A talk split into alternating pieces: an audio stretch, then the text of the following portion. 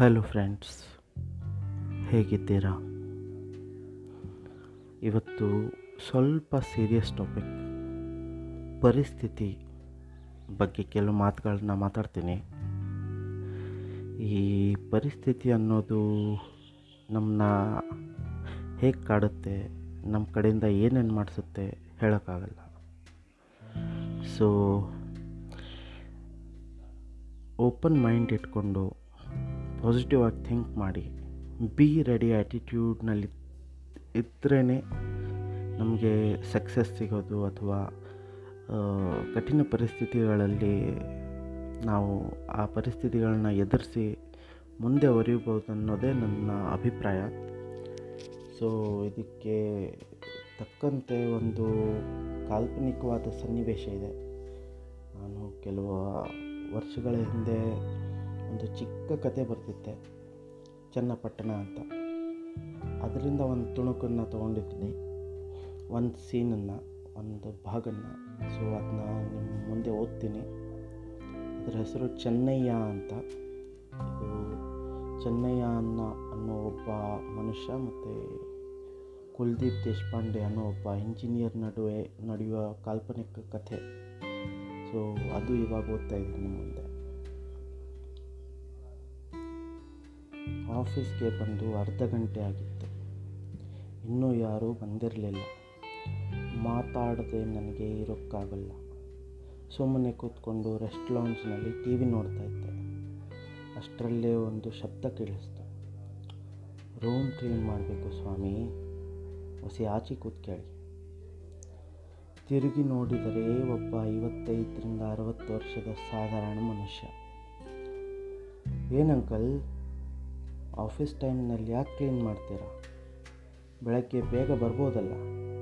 ಅಂತ ಕೇಳಿದೆ. ಬೆಳಗ್ಗೆ ಕ್ಯಾಂಟೀನ್ ಕ್ಲೀನ್ ಮಾಡ್ತೀವಿ, ಮಧ್ಯಾಹ್ನ ಕ್ಯಾಬಿನ್ ಕ್ಲೀನ್ ಮಾಡ್ತೀವಿ ಅಂತ ಚೆನ್ನಯ್ಯ ಹೇಳಿದ ಆಮೇಲೆ ನಾನು ನನ್ನ ಕ್ಯಾಬಿನ್ಗೆ ಮರಳಿದೆ ಸ್ವಲ್ಪ ಸಮಯದ ನಂತರ ಬಂದು ಅವನು ಕೇಳಿದ, ನೀವು ಕನ್ನಡದವರ ಬುದ್ಧಿ ಕೇಳಿ ಆಶ್ಚರ್ಯವೂ ಆಯಿತು. ದುಃಖವೂ ಆಯಿತು. ಹೌದು ಅಂತ ಉತ್ತರಿಸಿದೆ. ಈ ಆಫೀಸ್ನಲ್ಲಿ ಕನ್ನಡ ಮಾತಾಡಿದ್ದು ಕೇಳೋದೇ ಅಪರೂಪದಣಿ. ಬೆಂಗಳೂರು ಕರ್ನಾಟಕದಲ್ಲೇ ಇದೆಯಾ ಅಂತ ಕೆಲವೊಮ್ಮೆ ಅನುಮಾನ ಬರುತ್ತೆ ಅಂತ ಚೆನ್ನಯ್ಯ ಹೇಳಿದ. ನಿಮ್ಮ ಹೆಸರೇನು ಅಂಕಲ್? ಅಂತ ನಾನು ಕೇಳಿದೆ. ಅದಕ್ಕೆ ಅವನು ತುಂಬ ವಿಸ್ತೃತವಾದ ಇಂಟ್ರೋ ಕೊಟ್ಟ. ನನ್ನ ಹೆಸರು ಚೆನ್ನಯ್ಯ ಅಂತ ಸ್ವಾಮಿ. ನಮ್ಮದು ಮಂಡ್ಯದ ಹತ್ರ ಹೊಸಳ್ಳಿ ಅಂತ ಊರು. ನಾವು ಕುರುಬರು ಎರಡು ಎಕರೆ ಜಮೀನಿದೆ, ಆದರೆ ನೀರಿಲ್ಲ. ಸಾಲಗಾರರ ಕಾಟ ತಾಳಾರದೆ ಇಲ್ಲಿ ಹೋಪ್ ಸೀಕಿಂಗ್ ಕೆಲಸ ಮಾಡ್ತಾ ಅಲ್ಲಿ ದೂರ ನಿಂತ್ ನಿಂತವಳಲ್ಲ, ಅವಳು ನಮ್ಮ ಹೆಂಡರು. ಮಗಳು ಮಾಲ್ನಲ್ಲಿ ಹೋಪ್ ಸೀಕಿಂಗ್ ಕೆಲಸ ಮಾಡ್ತಾಳೆ. ತಿಳಿಯದೆ ಹೋಪ್ ಸಿಕ್ಕಿ. ಅಂದ ಹೌಸ್ ಕೀಪಿಂಗ್ ಬದಲು ಹೋಪ್ ಸಿಕ್ಕಿಂಗ್ ಅಂದ. ಕಣ್ಣಲ್ಲಿ ಕಣ್ಣೀರು, ಮನಸ್ಸಲ್ಲಿ ಗೌರವ ಉಕ್ಕಿ ಬಂತು. ಸೊ ಈ ಥರ ಪರಿಸ್ಥಿತಿ ಅನ್ನೋದು ನಮ್ಮ ಕಡೆ ಏನೇನು ಮಾಡಿಸುತ್ತೆ ಹೇಳೋಕ್ಕಾಗಲ್ಲ.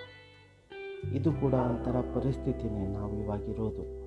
ಒಳ್ಳೆಯದಾಗಲಿ ಕೆಟ್ಟದಾಗಲಿ. ಅದನ್ನ ಎದುರಿಸೋ ಬಲ ಸಿಗಲಿ ಅಂತ ರೆಡಿಯಾಗಿ ದೇವ್ರ ಹತ್ರ ಕೇಳಿಕೊಂಡು ಅಥವಾ ಸೆಲ್ಫ್ ಅಸಿಸ್ ಅಸೆಸ್ಮೆಂಟ್ ಮಾಡಿಕೊಂಡು ನಾವು ರೆಡಿಯಾಗಿದ್ದರೆ ನಾವು ಕೂಲಾಗಿದ್ದರೆ ಈ ಕಠಿಣ ಕಾಲ ಕೂಡ ನಿಧಾನಕ್ಕೆ ಹೋಗುತ್ತೆ.